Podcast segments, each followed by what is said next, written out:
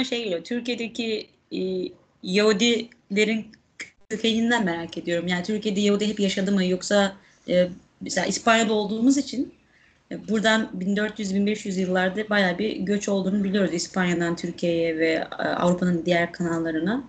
E, Türkiye'deki Yahudilerin biraz tarihi desem çok böyle sert bir sorum olacak. Yani en azından nasıl demografisinin nasıl oluştuğunu anlamak açısından. Tabii e, sen Aynen yani diyorum. bak dinliyoruz. Ee, şimdi e, herhalde e, e, şeyden başlayabiliriz. Milattan önceden beri Anadolu'da Yahudiler var. Ee, e, birkaç farklı gruptan bahsedebiliriz. Önce e, Judeo-Grek konuşan yani Yunanca diyalekler konuşan Romanyot Yahudiler var. Hani bu Yahudiler e, bugün ayrı olarak belirtebileceğimiz, Aa, bu Romanyot Yahudisi diyebileceğimiz insan maalesef Türkiye'de yok. E, diğer toplumlar içinde sonra erilmişler ama yani 2000 seneden fazladır işte Antalya olsun, e, Manisa olsun, İzmir olsun, genelde e, Akdeniz Ege kıyılarında ve biraz İç Ege'de yaşayan toplumlar yani. E, hatta 2009'da Antalya'da bu toplumlardan birine ait çok eski bir sinagogu da bulundu. Zaten e, Man- Manisa'da Sardis sinagogu zaten biliniyordu. Hani pardon Manisa'da değil özür dilerim İzmir'de. E, yani zaten bu toplumların bütün Anadolu'da hala var. Bir de daha doğuda e, Antakya, Urfa, Mardin çevresinde Arapça konuşan e, 2600-2500 senedir Anadolu'da olan birinci Babil sürgününde gelen bir grup var. Daha da doğuda e, işte e, hem Diyarbakır'dan itibaren e, daha asimile olmuş Kürt toplumuna Kürtçe konuşan Yahudiler var. Onlar da aynı şekilde birinci Babil'den beri 2500-2400 senedir aynı yerde. E, Birinci en Babil doğuda değil ne? Birinci Babil dediğin. E, şimdi e, antik İsrail sırasında e, Yahudilerin bir tapınağı oluyor. Bugün işte ağlama duvarı olan duvar bu tapınağın dış duvarı aslında, batı duvarı. E, bu tapınak ilk Babililer tarafından yıkılıyor ve Yahudiler ilk kez o oradan sürgün ediliyorlar. Bu sürgünde bir sürü Yahudi işte e, Anadolu'ya ve şeye geliyor, Babil tarafına geliyor işte Irak'ın kuzeyine, Kürdistan'a doğru. E, bu sürgünden sürülenlerin bir sürüsü sonra geri dönüyor. Ama geri dönmeyenler işte bugün hala var olan Antakya Yahudileri, Van Yahudileri, Hakkari Yahudileri vesaire. Ee, ama bizim bildiğimiz daha büyük Yahudi toplumları mesela e, işte İspanya'daki veya Almanya'daki aslında hep ikinci e, sürgünün ürünü. Yani Babililerden sonra Betamiktaş işte bu tapınak tekrar inşa ediliyor. Bu sefer de Romalılar yıkıyor. O Romalıların yıktığı tapınaktan sonra Roma sürgünü aslında Avrupa'daki büyük Yahudi nüfusunun başlangıcı oluyor. Yani e, ondan önce sadece İtalya'da gerçekten bir büyük Yahudi nüfusu vardı. E, ama ikinci ikinci sürgünden itibaren işte İspanya, Portekiz, Almanya, Çek Cumhuriyeti yani dünyanın her yerine Yahudiler dağılmış oluyor. E, ve tekrar Anadolu'ya da göç oluyor. E, yani aslında e, Türkiye dediğimiz yerin antik Yahudiler işte Yunanca konuşanlar. Batı'da, ortada e, Arapça konuşanlar, sonradan Kürtçe konuşanlar ve en doğuda e, Neo-Aramice konuşanlar. Yani işte Van Hakkari'de e, Van Gölü'nden Urmiye Gölü'ne kadar olan yerde e, Neo-Aramice konuşan, Süryanice'ye benzeyen bir Yahudi dili konuşan grup. E, Sefarad Yahudileri sonradan e, gelmeye başlıyor. İşte 1300'lerden itibaren e, yavaş yavaş ticaret göçer oluyor. Sonra e, sürgünle beraber, Engizisyon'la beraber asıl büyük dalga oluyor. E, ve aynı anda Aşkenazlar da Osmanlı'ya doğru göç etmeye başlıyor. Diğer ticaret sebebiyle. E, zorunlu göç var zaten bir sürü yerden. İşte mesela Engizisyon öncesi e, Kastoria ve Ohrid gibi Balkan şehirlerinde yaşayan Sefaradları e, nüfusu çok düşük olan İstanbul'a e, Sultan Mehmet tekrar yerleştirmek istiyor. Hani bu şehrin nüfuslandırılması için e, iskan kanunu çıkarıyor. Farklı Balkan şehirlerinden seferleri zorla getiriyor. O yüzden aslında İstanbul'un ilk sefer sinagogları Engizisyon öncesine ait. Peki burada şeyi netleştirmek istiyorum. Ee, biraz, biraz bize Yahudilikle Musevilik arasındaki farkı anlatsana. Çünkü insanların bence en çok karıştırdıkları, şimdi yani her Yahudi Musevi midir, her Musevi Yahudi midir, nedir bunlar arasındaki ilişki? En azından bir onu netleştirelim. Bir de aklıma ikinci soru şu geliyor. Ee, Yahudiler neden e, sürekli sürgüne maruz kalmışlar e, ve bu ister istemez onların ticaretle uğraşmasını vesile olup da zenginleşmesini mi sağlamış? Ya da tam tersi ticaretle uğraşıp zenginleştikleri için mi sürgün olmuşlar? Hani biraz bu ilişkiden de bahsedebilirsin. Şimdi e, bu Yahudi Musevi konusunu sorduğun için çok sevindim. Çünkü gerçekten Türkiye'de herhalde en çok e, sorun çıkaran problem bu. Bizim ya, Abdülhamaz'da yayınladığımız en çok okunan yazılardan da biri. Yahudi mi demek, Musevi mi demek lazım yani. E, şimdi bu ayrım aslında başka hiçbir dilde yani ciddi olarak bulunmuyor. Çünkü Musevi diye bir kavram sonradan uydurma diyebiliriz. Yani aslında böyle bir ayrım yok. İşte yok biri dindir, biri gruptur falan. Bunlar hani sonradan Türklerin icat ettiği ayrımlar. Çünkü bu bir etnik din. O yüzden sadece kendi grubuna ait zaten. Ee, kişinin dindarlığı da yani biraz kendine kalmış. İşte 1900'lerin başında Yahudi kelimesi Türkiye'de o kadar şiddetli bir şekilde küfür haline gelmiş ki yani başına pis veya korkak eklenmeden kullanılmaz olmuş. Ee, bu nedenle işte TDK yetkilileri ve Atatürk daha saygın bir kelime icat etmek istemişler ve Yahudi'de karar kılmışlar. Ee, yani bu tamamen Yahudi ke pardon Musevi'de karar kılmışlar. Bu tamamen yani Yahudi kelimesinin Türkçe'de küfür haline gelmesinden doğan bir sonuç. Ee, yani Yahudiler hala kendilerini Yahudi demeye devam etmiş. Ancak yani, işte, direkt inançla alakası yok. Çünkü pek çok insan şöyle düşünüyor. Hatta ben de onlardan biri sayılabilirdim. Ee, hani Yahudi bir ırkı temsil ederken ya da bir etnik yapıyı temsil ederken Musevi olmak din iyi inancı te- temsil ediyor gibi bir algı genelde hakim Türkiye'de. Ben de açıkçası öyle biliyordum.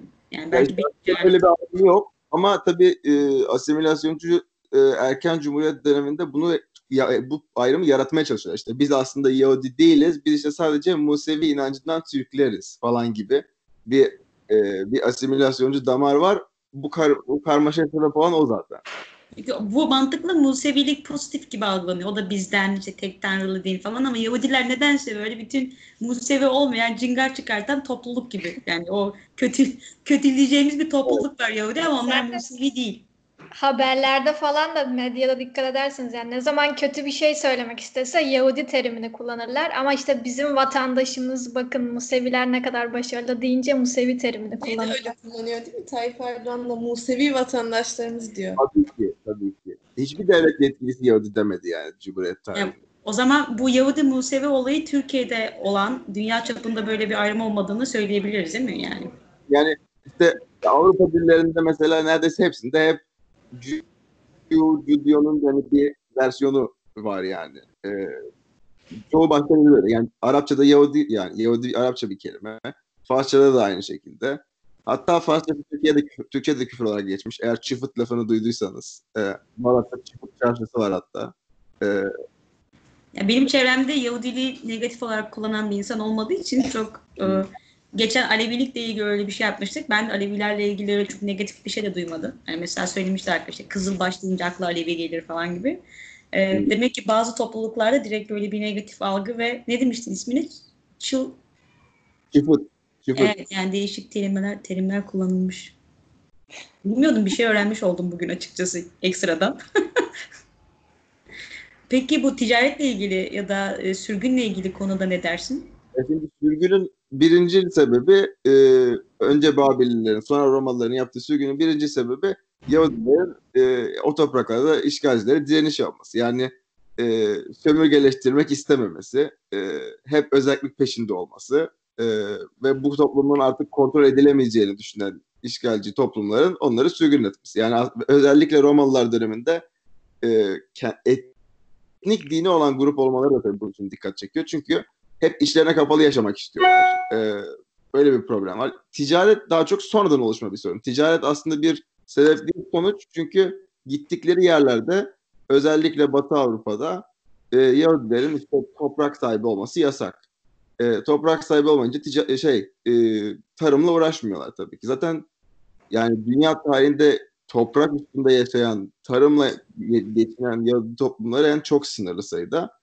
Genellikle bir seçimden değil zorunluluktan. Yani aklıma işte m, Kürdistan dışında tarımla uğraşan Yahudi toplumu neredeyse hiç gelmiyor. Yani e, genellikle e, ticaret veya e, küçük zanaatla ilgilenen insanlar.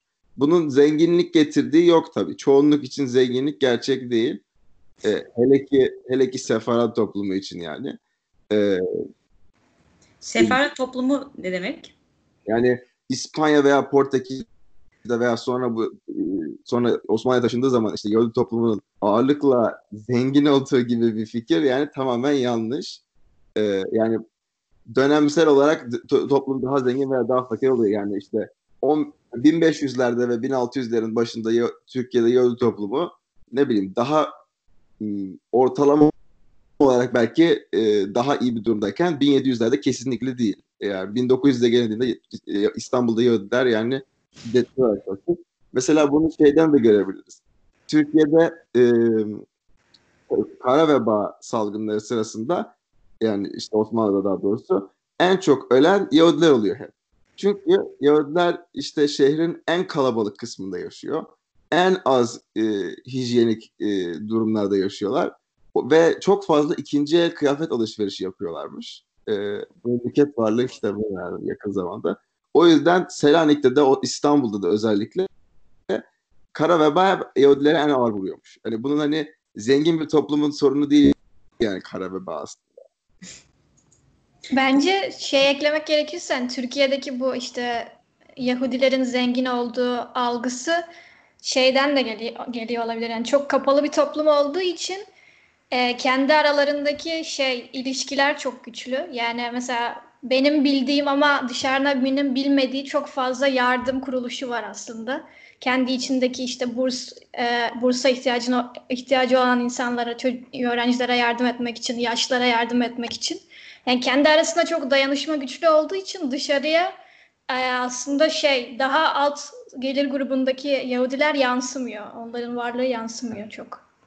Bence. Şey komple teorileri var ya işte dünya yöneten Yahudi aileler işte bütün herkesi böyle ne, neydi onun bilmem ne ailesi bilmem ne ailesi böyle bir araya geliyorlar işte masonlar böyle bilinmeyen şeyler Ya dolayı Rothschild'ler falan. Amerika'daki galiba Yahudi lobusu çok güçlü ve gerçekten varlıklı insanlar oluştuğu onlardan oluştuğu için e, Yahudi deyince insanların aklına böyle zengin, güçlü, varlıklı ama işte kapalı aşırı mesela tabii. aşırı dindar kavramı geliyor. Yani hatta bu Anortodoks dizisi vardı Netflix'te. Yani bunu da aslında sormak istiyorum. Yani her Yahudi dindar mıdır? Bunun ateisti yok? Bunun Müslümanı yok mu? Yok. Bunun böyle işte hiç dinle alakası olmayanı yok mu? Niye böyle bir algı var?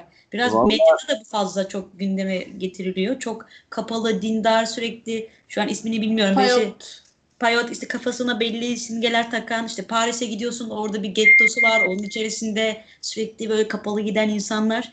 Biraz herhalde bu konuda bilgiye ihtiyacımız var. Biraz aydınlatın bizi.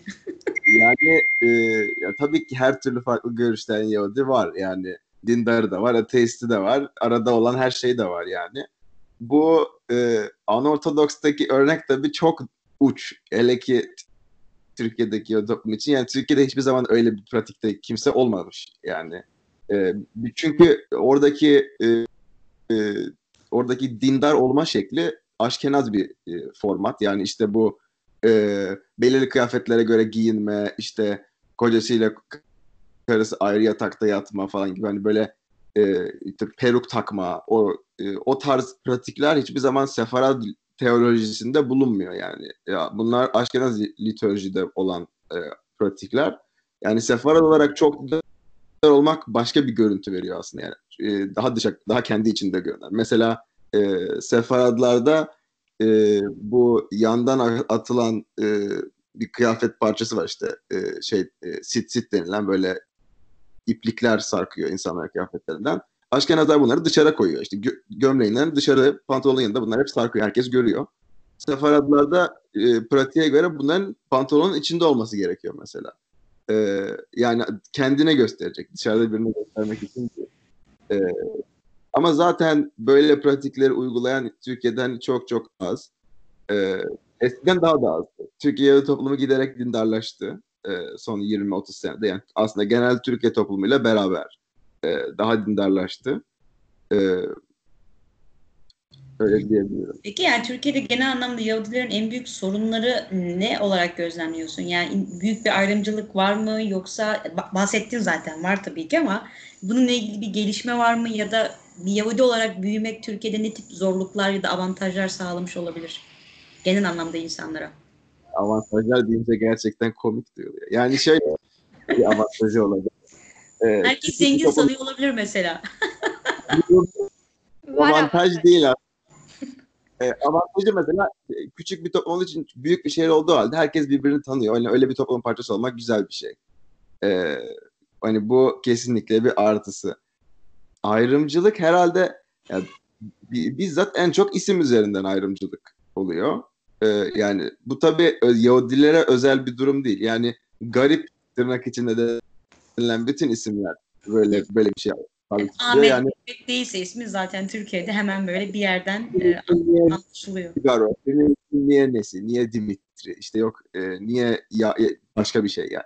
Garip olursun. Çünkü zaten Türkiye Türkiye'de yani Yahudi toplumu o kadar bilinmediği için şimdi ben e, rastgele birine adımı söylediğim zaman aa bu Yahudi ismi diyemiyor zaten. Öyle bir bilgiye sahip değil. Ama ama biliyor ki bu bizim isimlerden biri değil. Ee, ve o yeterli oluyor tabii. Ee, sen bir şey mi İsimlerden çok anlaşılıyor galiba değil mi? Yani isimler dışında çok fazla... Ama ben mesela yeah, evet. ismini görsem e, Yahudiden çok Ermeni düşünürdüm. Ya işte, yani e, bilim yani şey aslında yani Ermeniler... cehaletin falan diyormuşum. Evet, yani muhtemelen öyle canım. evet, evet Türkiye'de. Estağfurullah ama biraz öyle. ben şey ekleyecektim yani. Eee Tabii isim dışında görünüş olarak herhangi bir Türk vatandaşının aslında çok farkımız olmadığı için bir de zaten popülasyon olarak da çok çok küçük olduğumuz için ben kişisel olarak böyle bir ırkçılık, bir ayrımcılığa hani kendi e, hayatım tehdit altında hiçbir zaman hissetmedim Türkiye'de. Ama e, şöyle bir şey var ya mesela atıyorum her Türkiye İsrail arasında gerginlik olduğunda, her Filistin'le gerginlik olduğunda bu çok otomatikman bize de yansıyor. Ha işte bazı gruplar geliyor e, taş şeyleri sinagogu taşlıyorlar işte yürüyüşler yapıyorlar falan filan. Hani şey diyebilirsiniz işte yani bu her ülkede olan şey e, nasıl dedim bad seeds yani hani küçük bir grup. Ama o da değil yani medyada devamlı bir nefret e, şeyi pompalanıyor e, komplo teorileri. Yani mesela bir taksiciyle muhabbet ediyorsunuz mesela bilmiyor sizin Yahudi olduğunuzu birden başlar yani e, politikadan girip Aa, aslında her şeyi işte Yahudiler yönetiyor aslında hep bu Siyonistlerin suçu falan ve birden şey hissederim yani ya inşallah adımı sormaz şu anda ki yalan söylemek zorunda kalmam. Çünkü devamlı hani günlük hayatta böyle düşünceler takip ediyor. Yani genel olarak hani kimse sana bıçakla gelip saldırmasa da ya sen Yahudisin diye böyle bir ne bileyim böyle bir saldırı olmasa bile hep bir tedirginlik hali yaşıyorsun yani genel hayatında. Peki bu Siyonistler, Masonlar bunlar kim? Mesela bunlar kesin Siyonisttir diyorlar. Ne buradaki Siyonistler kim yani? Ne demek Siyonist? Bir de sabotajcılar var onu da anlat. Sabotaj. Neyse yani böyle bilinen bu tip şeyler isimleri biraz netleştirelim en azından. Yani, Mason yani e, öz, bir kulüp gibi bir şey yani aslında. Yani genelde zenginlerin veya işte böyle profesyonel ünlülerin işte doktorudur falan, avukatıdır dahil olduğu hani bir gruplanma. Bunun Yahudilikle özel bir ilgisi yok tabii. İşte e, yani biraz şey gibi e, lo, şey gibi ya ahil oncaları gibi yani o tarz şeyin önde gelenlerinin olduğu bir kurummuş. Ne yapıyorlar Aa, masonlar içeride? Kitap mı okuyorlar? Yarın bir gün bize de mason demesinler. Hiçbir fikrim yok valla. Yani e, belli ki bir, bir mitoloji proje oluşmuş etrafında. Nedense hep de Yahudilere mal edilmiş. Ee, Şeyden yani de biraz Taksim'de ben geziyorum mesela Rotary kulüp yazıyor tamam. Kapısı böyle bir gizemli içeri giremiyorsun çıkamıyorsun. İnsanlar böyle içine girip çıkamadığı şeylerde hemen dedikodu başlatıyor. İçeride kim bilir neler oluyor hani muhabbeti. Bir de herhalde bu daha çok zaten Batı Avrupa'dan Türkiye e, böyle ithal gelen çok fazla böyle komplo teorisi var. Bence masonlar da onlardan bir tanesi. Yani bakıyorlar ki işte Londra'daki masonlar da aa çok Yahudi var ya da işte Berlin'deki diyor ki bizde de böyledir. Ama ya aslında hiç öyle bir durum yok. Ee, bu sabotajcı dediğimiz olay işte e, 17. yüzyılda kendini Mesih ilan eden İzmirli bir Yahudi var. e, bir sürü e, işte Yahudi de bunu takip etmeye başlıyor sonra. Yani bunun adamın Mesih olduğuna inanıyor. E, yani İstanbul'da da, Selanik'te de, İzmir'de de, daha kuzeye doğru da e, işte Bu Hasan Mezarcı'nın Yahudi versiyonu anladığım kadarıyla. evet ama bayağı yok çok daha büyük yani. E, yani on binlerce takipçisi olduğu tahmin ediliyor o dönem. O zamanlar Twitter'da E, yok. Evet. ha, evet. bayağı helal Evet. Sonra galiba bu olay bayağı popüler oluyor. Hani biri bir kitap yazıyor. Aslında şu da sabotajcım, şu da sabotajcımız. Böyle alakasız alakasız yani popüler Hangi isimleri. sene tercih demiştiniz bunu? Bin... Çünkü şu oluyor işte adam e, bu kadar popüler oluyor falan sonra e, bunu tutukluyorlar tabii ki Osmanlı Devleti. Yani e, ve işte sultan önüne getiriyorlar. Adama diyorlar ki ya seni asacağız ya da Müslüman olacaksın. Adam da Müslüman oluyor. e, Türklerin çoğu da işte bunun üzerine adamı bırakıyor. Ya bu da nasıl Mesih yani. Padişahın önünde hani kendini kurtarıyor. Ama bir sürüsü e, şey e, Müslümanlığa dönüyor ama içinde o Yahudi pratiklerini devam ettirmeye e, başlıyor. E, bunlar özellikle Selanik'te e, olan grup bu hani beraber Müslüman olup e, devam ettiren. Ya şimdi bu insanlar gerçekten var yani böyle bir grup var. E, ve Selanikli oldukları ve bunlar işte e, şansa biraz yani. Selanik'te e, işte 1900'lerin başında çok eğitim alan bir grup oldukları için Türkiye'nin kurucu kadrosunda e, temsil edilen bir grup. Yani Türkiye'nin işte ya da e, önce İttihat Terakki'nin sonra Türkiye Cumhuriyeti'nin kurucuları arasında gerçekten sabotajcı olan isimler var. Yani bunu biliyorum. Şimdi bu tabii ki komplo için çok ideal. Çünkü işte gizli grup, e, işte C, e, Türkiye'nin kurucularıyla ilişkileri var. Yani direkt İslamcı elitler tarafından sevmediği herkese yapıştırılabiliyor yani. E, Evet, Evet. son şey Siyonistler. Bu Ha. terim, son terimler. Şimdi Siyonizm işte Yahudi milliyetçiliği. Aslında bu kadar basit. Ee, göç üzerinden. 1890'lardan itibaren tamamen göç üzerinden olacağını anlaşılıyor. Hani e, Filistin'e Yahudilerin yerleşmesi ve devlet kurmasını amaçlayan politik ideoloji. Yani bu kadar E, Basit. epey yeni bir ideoloji aslında bu açıdan. Fran- Fransız milliyetçiliğinden sonra belki de etkilenen Yahudilerin bir toprağı ve milletin bir e, toprağı olsun üzerinden oluşmuş Evet. bir e, ideoloji. Ya işte e, Theodor Herzl bu politik siyonizm dediğimiz e, fikrin babası e, bu ilk, ilk kitabı ilk kitabını yazdığında hatta daha şeye bile karar vermemiş durumda. Nereye yerleşmeliyiz? E, ancak işte e, farklı Yahudi toplumların insanların gelip kongrelerde bir araya gelmesinden sonra bunun işte herhangi bir yer olamayacağı, illa Filistin olması gerektiğine karar veriliyor ve işte 1800'lerin sonundan itibaren e, özellikle Rusya ve Ukrayna'daki pogromlardan dolayısıyla binlerce Yahudi yavaş yavaş oraya göç etmeye başlıyor. Filistin'in peki bu açıdan anlamı ne yani Kudüs'ten? Kudüs'le alakalı mı yoksa ayrı özel bir anlamı var mı Filistin'in? Yani hem Kudüs'le alakalı işte o e, duvar orada için yani yıkılan hem de şunu diyorlar yani biz e, bir yerden kovulup yani bizim bir tane e, vata- vatanımız olmuş şimdiye kadar yani kovulmadan önce tabii ki tarihsel olarak var olduğumuz yere geri dönmek en mantıklısı. Yani alakasız bir yere Aa, İngiltere izin verdi diye biz en iyisi Kenya'da devletimizi kuralım ya da Madagaskar'da kuralım falan gibi ya da Patagonya'da da kuralım. Verilen fikirler bunlar. Uganda'da kuralım. Hani bunlar çok uçuk yani e, aslında bir Yahudilerin gerçekliğini temsil etmiyorlar. O yüzden bir sürüsü is- ısrar ediyor. Sadece hani zaten bizim ilişkimiz olan yere geri dönebiliriz. E, Türkiye'de bu hareket e, aslında önce çok destek bulmuyor. E, ta ki devlet kurulduktan sonraya kadar aslında. Yani 1940'larda Türkiye'de Siyonizm aslında biraz başlıyor. Ama 50'lerde 60'larda daha da kuvvetleniyor diyebilirim. İkinci Abdülhamit bu açıdan böyle özellikle e, milliyetçi tayfa tarafından övülür ya ilk geldiği zaman işte e, kesinlikle de, devletin bir karış toprağını bile vermem gibisinden bir şey söylüyor. İkinci Abdülhamit. Sonradan, sonradan uydurma bir hikaye yani. Ya muhakkak yani o zaten belli ama o açıdan çok şey yaparlar Evet, evet. Yok. Abdülhamit. Abdülhamit, bu Theodor Herzl Abdülhamit'le görüşmeye geliyor defalarca. Ee, işte e, Osmanlı'nın e, batıya olan borçlarını bir şekilde e, azaltıp karşılığında toprak almak için. E, veya sonra Osmanlı'nın içinde bir Yahudi oluş, oluşum yaratmak için Filistin'de vesaire. Hani bu konuda ikna edemiyor ama değil ki Abdülhamit bunu hani ideolojik ve korumacı bir şekilde hayır diyor yani. Tamamen çıkar işine gelmediği için Duygusal konularda anlaşamamışlar gibi. gibi.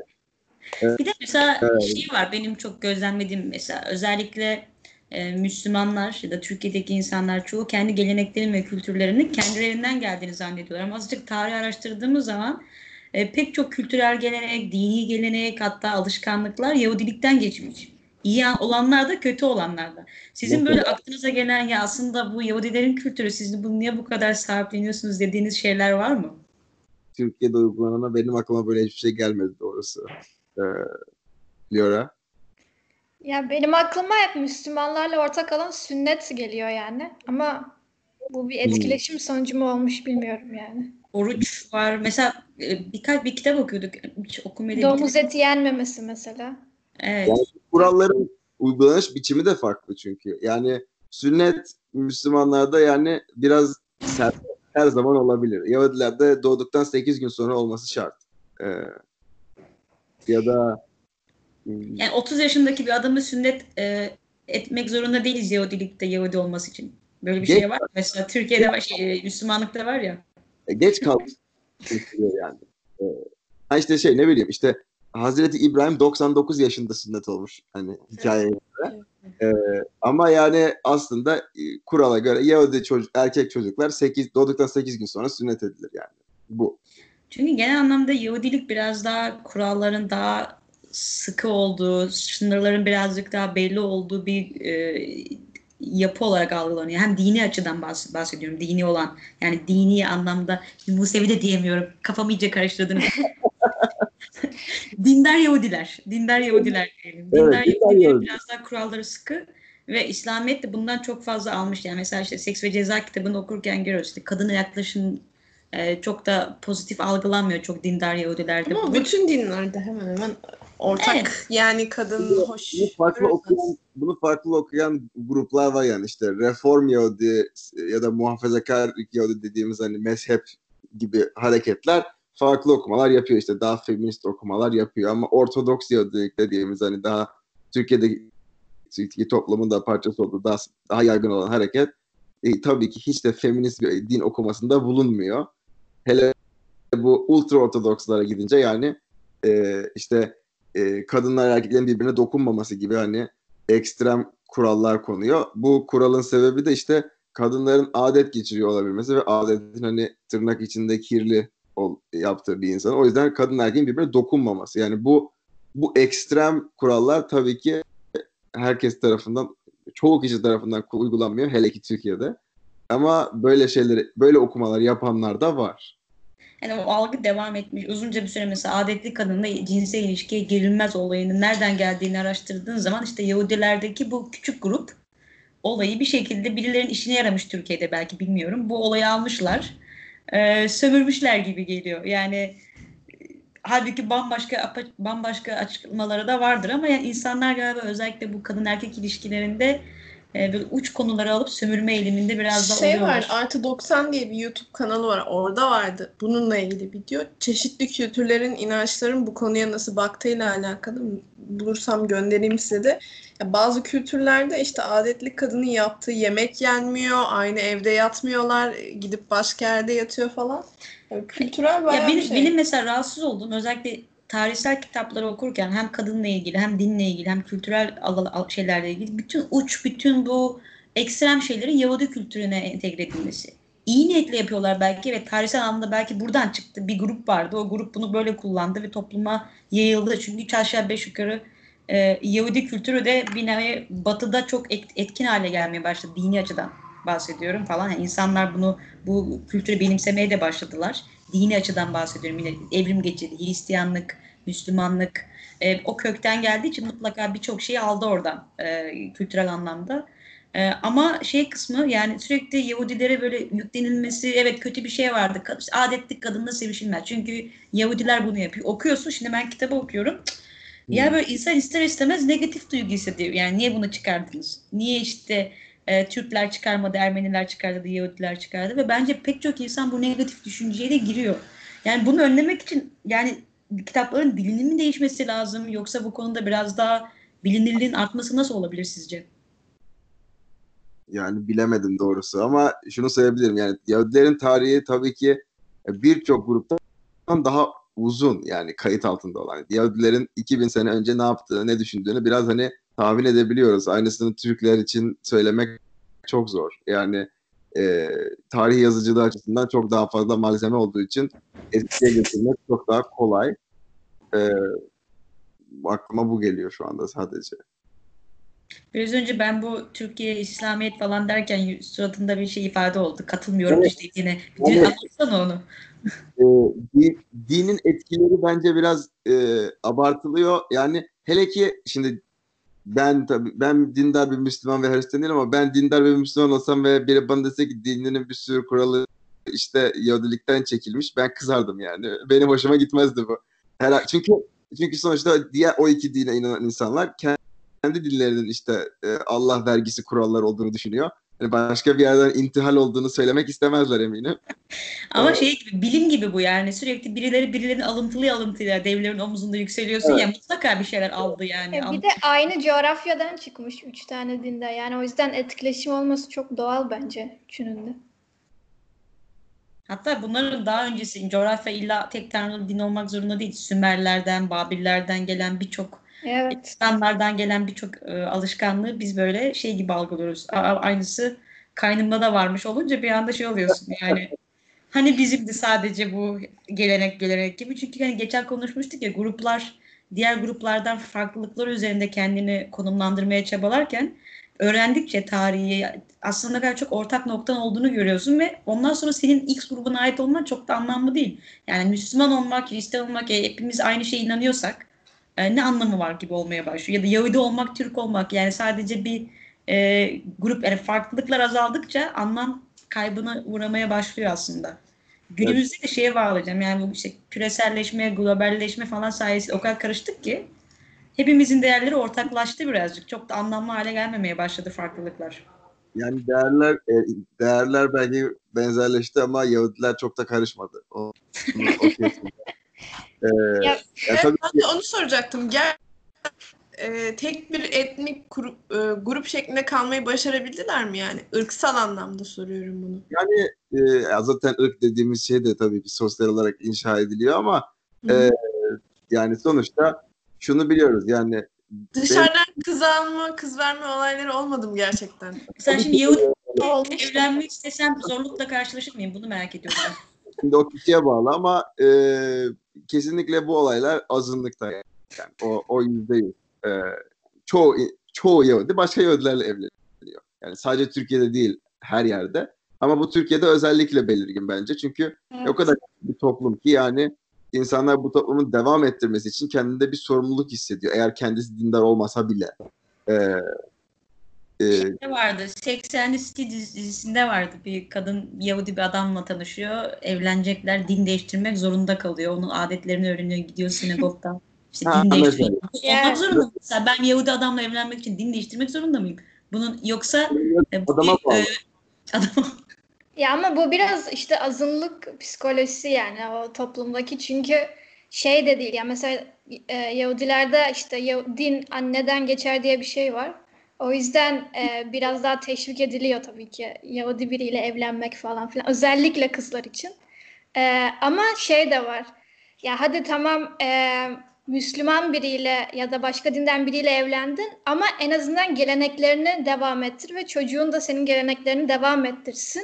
O yüzden evlendiğin kişi aslında başka dinden doğmuşsa bile eee, yani bir şekilde Yahudi pratiklerini işte ve dinini öğren- öğrenerek convert edilmesi şey yapılıyor, teşvik ediliyor yani. mesela nedir bu gelenekler? Çok zor mu? Öğrenebilir miyiz?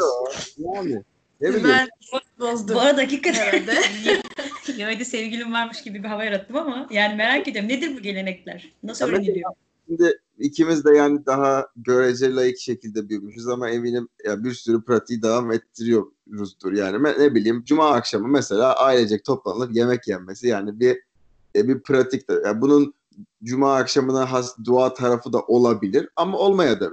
Bunun bir ismi var. Sadece Ritüeller Sabah-. Sabah. sabah akşamı sabah yemeği gibi pratiği var. Ya da bayram, tabii bayram çok var. Yani Yahudilikte bayram gırla gerçekten. Evet. E, Zırt bayram var. Aramanız Bu bayram- mu bayramda amcanı aramayınca alınıyor mu mesela? Yok ya. İyiymiş. Ya bir de çok ritüeller var yani yediğin yemeğin şeyine yani her şeye. Ee, mesela ben de dine inanmıyorum, Nesi de inanmıyor ama ikimiz de şey bir şekilde ya Şabat kutluyoruz ya bayram kutluyoruz. Çünkü e, ya Şabat'ta yenilen yemekler bile artık gelenekselleşmiş yani belki sefarat kültürüyle ilgili olarak. Ya da bayramda aynı şekilde öyle. Onun farklı ritüelleri var. İşte hamursuz bayramının farklı ritüelleri var. Bunlar hep yani gelenekleri şey devam ettirme, biz asimile olmama çabaları bence yani. E, bir de bir, Zenginlik bence çok hoş yani. Neden devam ettirmeyesin? Yani şöyle güzel bir şey. Mesela atıyorum bir Müslümanla Yahudi evlendi diyelim. Hani illa ya da bir Müslümanla ateist evlendi diyelim. Ee, bunlar birisi birisini asimile etmediği müddetçe zenginlik tabii ki. Yani bu şey gibi oluyor yani evli çiftler işte bir, bir ay kız tarafının ailesini ziyarete gideceğiz. Bir ay erkek tarafının ailesini ziyaret yapacağız diyorsan sorun yok. Ama hep kız tarafının ailesini ziyaret etmeye gidiyorsan bayramlarda asimile olmaya başlıyorsun. Buna da isim koyuyorlar yani. eninde sonunda biri üstün çıkıyor benim. yani e, o, iki yani şey iki dini birden yürütmeye çalışmak yani iki dine inanmak diye bir şey çok zor ya. E, Ya bir de şeyle ilgili işte ya atıyorum ya Türkiye'de mesela Müslüman biriyle evlendi Yahudi birisi. Sadece aile içinde de bitmiyor. O çocuğun o gideceği okulda muhtemelen birkaç Yahudiden biri olacak. İşte gideceği başka ortamlarda e, tek Yahudi olacak falan filan. Yani azınlık olduğun için ya evlilikten ba- partnerinden bağımsız olarak zaten kendi dinine e, işte devam ettirmek çok zor. O yüzden kapalı kalıyor yani. bu bu il- ilişkilerde bir kuvvet eşitliği, bir güç ayrımı olduğunu farkında olmak lazım. Sonuçta yani İslam Türkiye'nin hani %99'un dini, Yahudilik yani sadece 15-11 kişinin inandığı din. Yani burada e, asıl baskı Yahudilerin işte evlendiği evlendiği Müslümanın Yahudi yapması değil, bütün toplumun Yahudilerin hepsini Müslüman yapmak istemesi. Yani e, baskı aslında azınlık tarafında değil tabii ki. Azınlık sadece kendini devam ettirmek e, çabasında. Evet.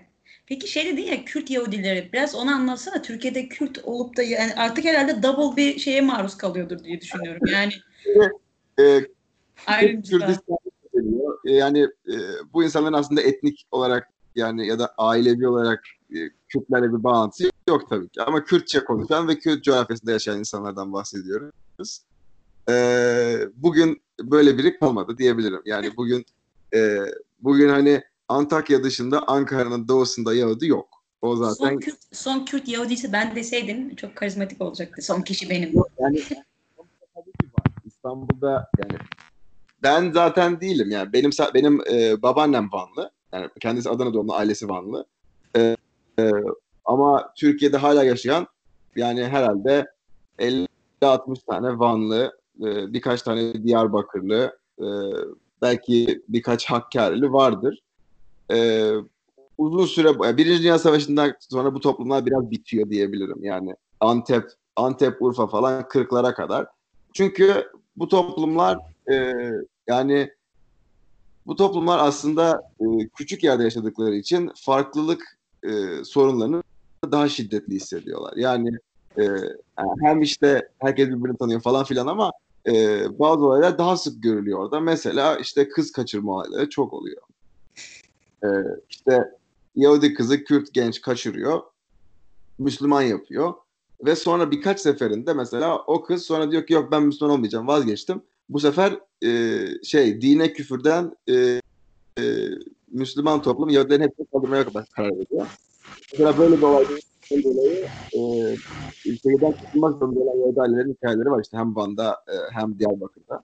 E, bir de bu toplumlar batıya göre görece çok daha fakir. Yani e, hem bütün bu şehirlerde. O yüzden İsrail kurulduğu zaman çoğu gidiyor. E, yani hem tehlike altında hissediyor hem çok fakir olduğu için şansını başka yerde deneme diyebileceğimiz bir durum var. E, Peki bir şey merak ediyorum. Yani bir insanın Türkiye'de Yahudi olduğunu yasal olarak bilmenin yolu var mı? Kayıtlara geçiyor mu? Yani hem hem resmi olarak hem gizli olarak. Yani şimdi din, din hanesi var kimlikte zaten. Ee, o kesin. Devlet biliyor. Sen polis durdurduğu zaman polis bakıyor evet sen kimsin haberi var. Hem onun dışında da bu işte 4-5 sene önce ortaya çıktı. Ama hiç nedense çok gündem olmadı. Milli Eğitim Bakanlığı da bizi gizli olarak kayıt altında tutuyormuş. İşte Yahudiler iki galiba. E, Bütün azınlık gruplarını numaralandırmışlar. Dosyalarına not düşmüşler. İşte Ermeniler bir, Rumlar iki, Yahudiler üç, Suriyeliler dört falan öyle bir şey. Neyse. e, hepimiz tabii ki takip altındayız. Yani herkes herkesin kim olduğunu biliyor. E, Vay. buna göre eminim listeler oluşturuluyordur yani. E, yani her, Türkiye'de dediğin 10 bin 20 bin Yahudi mi var demiştin. Az çok rakam belli mi? Ya işte az çok belli gerçekten. Çünkü sonuçta bu devlet kayıtlarını nüfus e, şey sayımına dahil etmiyorlar. Bilmiyoruz o yüzden tam olarak kaç kişi olduğunu. Bir de vatandaş herkes hala Türkiye'de yaşamıyor. Yani ben şu an Kanada'dayım, bir ara İspanya'da. Ee, ama mutlaka biz de sayılıyoruz bu sayılar içinde. O yüzden hani resmi olarak 15 bin ama aslında 10 bine daha yakın diyebiliriz. Peki ben mesela Yahudiyim diye çocuğumu e, bir ayrıca şeye maruz kalmasın diye asimile edip Müslüman yazdırdığım zaman böyle insanlar oluyor mudur? Yoksa direkt koruyorlar mı o olayı? Yani Müslüman yazdırmak hiç duymadım yani. Eğer gerçekten Müslüman biriyle evlenmediyse Müslüman diye yazdırmaz çocuğunu. Ama Ee, Türkçe isim koyan olabilir bu yüzden bence. Koyan çok oluyor evet. İşte Deniz, Alp falan gibi isimler, Mert, Yaygın. Evet. Şey, Müslüman diye yazdırınca bir sürü hakkından oluyorsun çünkü. Sonuçta e, eğer eğer de, Yahudi diye yazmıyorsa kimliğinde mesela işte Yahudi okuluna gidemezsin. E, Hı. veya din dersine girmek zorundasın. E, zorunlu din dersi var ama biz muha- biz muhafız zorunlu din dersinden. Hadi yine iyisiniz ha. Çok Aynen çok çek- çok çektik orada. Onun Şeyler da bak- üzerinde onun da başka bir problemi var. sıralar üzerinde namaz kılmaya zorlanıyorduk. Her şey dua ezberle. Aslında zorunlu din dersi çok kötü bir şey. Muaflık da ekstra kötü. Çünkü bir çocuklar arasında zaten zaten var olan ayrım, ayrım fikrini kuvvetlendiriyor. İki e, LYS'de işte bu soruları çözmeyenler otomatik puan kaybına uğruyor. E, okul kazanamıyor. Bir de böyle bir bir de böyle bir Evet sorun. böyle bir şey var. YS'ye din getirmeleri üniversite LYS ne? sınavı. Üniversite sınavı. ÖSS mi? İkinci aşaması. Bayağı- geride kaldım. ÖSS'de kaldım ben. ya ÖSS'den liseye geçiş sınavında vardı. Ben liseden bahsediyorum ama üniversitede de galiba aynı problem var. LGS vardır LGS. Ya benim zamanımda SBS vardı. Orada din soruları Ee, din soruları şeyine yerine 5 tane fazla tarih sorusu çözüyordun ya da felsefe sorusu mu çözüyordun ne öyle bir şey. Ay yok ahlak sorusu çözüyordun. Ama sonraki senelerde galiba kardeşimin senesinde mesela o şey kalkmış. Ya eğer e, başka yani başka bir dinsen dindensen, dinden muafsan böyle bir sıfır nokta birkaç bir şey puan e, direkt şey yapıyor yani çıkarıyorlar. O soruları cevaplamazsan. Vay. Hiç bu bunların farkında değiliz. biz son anda yırtan. Herhalde benden sonra bozuldu tamamen diye tahmin ediyorum. Yani açıkçası din eğitiminin böyle sünni ya da Müslüman eğitim değil de keşke din eğitimi olsa ve zorunlu olsa. Yani din tarihini öğrensek, diğer dinleri öğrensek. Dinler tarihi ayrı bir şey. Tarih içinde anlatılabilir ayrı bir derse bence gerekir. Yani zaten tarih dersinde bunu öğreniyoruz. Yani 6. sınıf ya da 7. sınıf müfredatında zaten İslam tarihi diye bir şey var. Hepimiz öğrendik. İşte dört halife vesaire. Yani o zaten din dersinin parçası değil. Evet yani evet. Enteresan hiç farkında olmamız. Var mı senin başka sorun aklına gelen? Benim şey geliyor mesela neden kadınlar üzerinden Yahudilik e, anne üzerinden gidiyor? Bu dünyada çok olan bir şey değil. Yani neredeyse anaerkil duruyor. Pek anaerkil değil ama yapı. E, bu biraz çelişik gibi hissettiriyor bana. Yani çok düz mantık gidersek biraz ba- babanın belirtilmesi zor olduğu için diyebilirim. Evet, çocukken direkt çocuğun annesinin kim olduğu bellidir. Çünkü nereden çıktığı bellidir. Ama babası herhangi biri olabilir yani. Biraz biraz garantiye Mantık. almak. Ya ki Evet, mantıklı direkt- bence. Direkt garantiye almışlar. İşte o yüzden soy isimlerinin genelde babadan gelmesi garip geliyor yani. Hmm, Evet.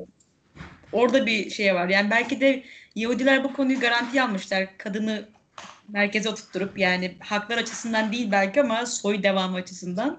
Hı hı. Peki soy isimler öyle mi? Soy isimler de kadından mı geliyor? Yok. Ee, Yani bildiğim hiç öyle bir şey olmamış. Ama tabii soy isimler zaten çok sonradan ortaya çıkan bir olay. Yani e, soy isimler aslında devletlerin biraz baskısıyla uydurulduğu için e, Evet. yani hiç kimsenin doğal olarak soy ismi yok. Soy isim hani bir bu işte James Scott anlattığı gibi yani böyle bir şey şey olayı. Devletin insanları kayıt altına alma amacıyla yarattığı bir konsept yani. O yüzden soy isimler Bir devlet tür 1 2 3 gibi bir şey aslında. Cool. Kod. çoğunun anlamı random, meslek falan yani ne olursa. Dağ, Ha. Mesela benimkisi ağlamaz. Bir Yani. tür felsefi bir derinliği var. Romantik değildir iması. benimki İyi, ben- örgücü demek mesela. Yani ne demek? örgücü. Örgüncü. Örgücü, ör- örgü. Örgücü. Sen mor, morhaim ne demek? Sen açıklamıştın da romantik bir şeydi. Hayat esansı diye öğrettiler bana ama. Hayat lisansı. Ne kadar romantik bir aile. hayat demek, mor ne demek bilmiyorum. Merveciğimin soy ismi çok karizmatik Türkiye'de. Canım bizim sonradan değişmiyor. Ya bizim normalde e, kendi soy ismimiz Yugoslavya'da Bayrami. Bayrami. Bayrami. E, Müslüman bir soy ismi. Türkiye'ye gelince Albayrak olmuş. Sen de bayağı bir ayrımcılığa maruz kalıyorsundur son sonra- zamanlarda. Şu an evet. Şu an son zamanlarda evet. Bakanımız sağ olsun. Benim aklıma gelen sorular bunlar. Bayağı şey öğrendim. Çok keyifli bir muhabbet oldu. Var mı sizin eklemek istediğiniz yoksa hmm, yavaştan Tavsiye edebileceğiniz film olur, dizi olur, kaynak olur, ilginç. Kitap olur. Evet. Valla her zaman plug'ımı yapayım avleramos.com'da. Bu konuların hepsi ve daha fazlasıyla ilgili yazarım. söylesene ismi. Biraz daha böyle yavaş. Evet. Avlaremos, avlaremos.com. Ne demek bu? Avleremos. Konuşalım demek. Ee, Ha, abla, Ableremos. Ha Evet. şey öyle. Ama H ile başlamıyor. A'la mı başlıyor? aile başlıyor. İşte bu İspanyolca değil, Ladino yani Yahudi İspanyolcası dilinde konuşalım demek. Ee, Yahudi İspanyolcasında sessiz H hiç yok. Ee, üstüne bastırılan B'lerin hepsi de V olmuş.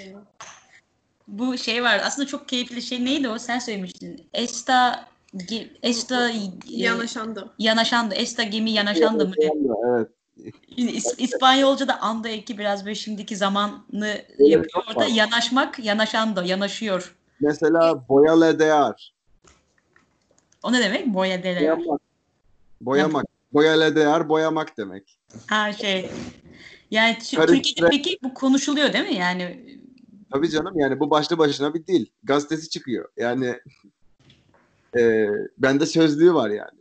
Şeyde de Ama ölmekte olan bir dil yani. Zülfü Livaneli'nin. Serenat diye bir kitabı var. Muhakkak biliyorsunuzdur. Orada da Evet. birkaç böyle cümle vermişti ama şu an aklıma gelmiyor. bu e, İspanya'dan Türkiye'ye göç eden Yahudilerin kullandığı dil mi? Birazcık netleştirelim.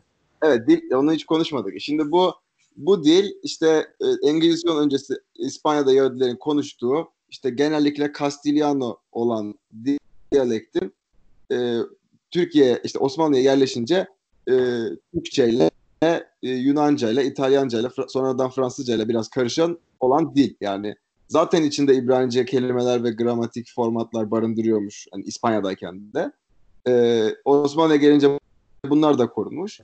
O yüzden yani e, çok ilginç bir dil çünkü Türkçe e, bazen Türkçe kelimelere e, İspanyolca ek eklenebilir veya İspanyolca kelime Türkçe ek eklenebilir. Mesela e, Los, Ro- Los Rodoslis diye bir kelime olan bir dil yani. Rodos'u almış, li'yi eklemiş ama sonuna e, çoğaltmayı İspanyolca yapıyor. Ya da işte e, ya da İz, Lo- Las İzmirlias yani hem İzmirli'yi kullanmış ama bir de, bir de kelimesi eklemiş İspanyolca eklemiş. E, Peki yani bunları na- nasıl öğreniyorsunuz bu dili? Mesela sen bu dili konuşuyor musun? Şimdi ben biraz konuşuyorum çünkü son bir senede biraz öğrendim yani. Estoy konuşando. Yok, konuşan da yok. tabii. Ee, avlar var yani, avlaremos. Ee, ben şöyle konuşuyorum. Ee, işte lisedeyken İspanyolca öğrenmiştim. Sonra üniversitede biraz daha aldım. Geçen seneden beri de bu gazete üzerinden öğrenmeye çalışıyorum. Dedemlerle konuşarak falan. Ama tabii Türkiye'de yani herhalde en genç bilen benim. Ee, çünkü bu dili yani devlet otomatik devlet ve Yahudi cemaati liderleri de destekleriyle, asimilasyoncu desteğiyle bu dilin ölmesini desteklemişler yani. Bunun için büyük bir baskı kurmuşlar. İşte vatandaş Türkçe konuş kampanyasıyla. Ee, biz de yani yemişiz baskıyı diyebilirim. Yani ikna olmuşuz. Zaten bizim dil bir işe yaramaz. Biz hani işe yarar bir dil öğrenelim falan diye. Yani, Yani benim- buradan şunu anlayabilir miyim? 100 sene önceki Yahudilerle konuşuyor olsaydık bir aksanları, bir farklı dilleri olacaktı. Tam şu anki gibi asimile olmamışlar mıydı? Ya benim anneannemin, dedemin birinci dili bu dil. Ee, Türkçe iki dili hepsi. Ama annemlerin hepsinin birinci dili Türkçe. Annemin, babamın ve o yaş dili genelde herkesin. Ve onları Evet. zaten anlıyorlar, konuşamıyorlar. Ee, bizim yaptığımızda ancak hani küfürler, yemekler falan. Genel en kullanışlı kelimeler kalmış sadece. Ee, Ya be, bende mesela şey kaldı işte vazio diye bir sıfat var böyle gereksiz boş insanlar için ama sadece biz insanlar için kullanıyoruz vazioyu. Ve ben İspanyolca'da da vas, vacío var ya boş anlamına gelen literal olarak. Buraya geldiğimde işte aa bir aydınlandım bu vazio aslında vacio'dan geliyormuş falan diye. Yani bu şey e, bu dil bir şekilde artık asimile olmuş ama e, bayağı da farklı diye düşünebilir miyiz? Yani Türkçe'ye benzemiyor almış ama direkt böyle bir aks, bir diyalekti, aksanı falan gibi değil. Bayağı başka bir dil. Grameri ayrı, yapısı ayrı. Aynen Ama. İspanyolca biliyorsan anlarsın yani. Yani Siz Evet. mesela okuyunca anlarsınız büyük ihtimalle. Büyük ihtimalle Sonra İspanyol- onlara gelip zaten ben Yahudi gibi davranacağım. Sizden alıyorum bu bilgileri. Biraz böyle yanaşan da. Yanaşan da, yanaşan da. İçin zaten bu dilini sana çok uygun diyebilirim. Ee, öğrenmesi kolay olur. Ee, ama yani Türkiye'de tabii konuşan çok çok az artık. Hele 60 yaşının altında yani gerçekten e, yetkin konuşan ya ben o seviyede değilim. Gerçekten yetkin konuşan 60 yaşının altında yok falan. Ee, e, ama Türkçeden geçen kelimeler bazen komik geliyor. Yani işte bu boyayla değer, yarış, yanaşa değer, karıştırayer gibi. Ee, Karıştır eğer. Ha, Mesela- çok keyifli. Aslında bu konuyu biz hep yani bununla ilgili ayrı bir konuşma yapmak istiyorduk. Burada buna böyle bir nevi giriş gibi olsun. Bu enteresan bir tarihi var bence. Çünkü bu diliyle beraber gelen bir şey. Çünkü Yahudilik dediğimiz zaman bir aynı zamanda dili, kültürü var. Dil kısmını hep at, at- yani atladık. Yani Evet. tamam pek, pek çok yerde kaynaşmış ama Türkiye'dekilerin ayrı bir dilinin olduğunu bilmek bence önemli bir bilgi yani. Zaten aslında Türkiye'dekilerin tek değil. Şimdi e, ezici çoğunluk bu dili konuşuyormuş ama yani e, Cumhuriyet başladığı zaman herkes bu dilde konuşmuyormuş. Yani hal, şimdi bir Antakyalılar hala Arapça konuşuyor aralarında. Onların da Arap, onların kendi Arapçası var. İşte bu e, Van'daki Hakkarilerin kendi dili var. Neo Aramice konuşuyorlar. Yani onlar da var. Türkiye'de sadece bir Yahudi dili de olmamış yani. E, şimdi hiçbiri yok. Şimdi herkes Türkçe konuşuyor diyorsun. Herkes Türkçe konuşuyor. E, bence bu enteresan bir bilgi. Yahudilerin aslında tek de tip olmadığını öğren. Ben bugün onu öğrendim açıkçası. Yani Yahudi tek kafamızda böyle tek bir Yahudi tipi yok. E, bunun dinle arasındaki farkları öğrenmiş olduk. E, kültürel anlamda pek çok yer kendi içerisinde gruplaşmış. Yani işte dediğim gibi e, işte Kürdistan bölgesindekiler, batıdakiler, diğer Avrupa'dakiler. Başka ne öğrendik bugün? Daha kapalı kültür olmasının doğru olduğunu öğrendik. Değil mi? Yani mason olmadıklarını öğrendik. Bu önemli bir bilgi. Bir şey öğretebildiysem olsun. Bir takeaway olsa o olsun. Ne oldu? Ne oldu?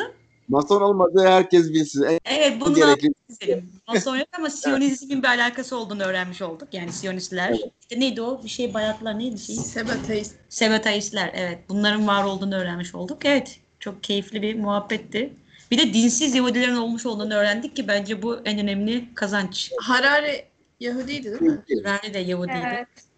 Hem, hem, hem homoseksüel hem dinsiz hem Yahudi hem de evet. tarihçi. Tam taşlamalık. Bu arada Ama- dinsiz Yahudiler aslında Amerika'da falan bayağı yaygın yani. Türkiye'de çok yaygın değil. Yani bu ateist Yahudi kavramı var aslında ya yani. Tabii canım. Evet yani Yahudiler de bence bu açıdan çok enteresan. Çünkü aynı zamanda dünyada pek çok e, bilim, sanat, kültür gelişmesini yapan çok açık fikirli bir grup. Hani hem zengin hem geniş e, kültürlü. Aynı zamanda bir yandan da kapalı, fakir, daha e, muhafazakar bir grup da var ve ikisini biz aynı anlıyoruz.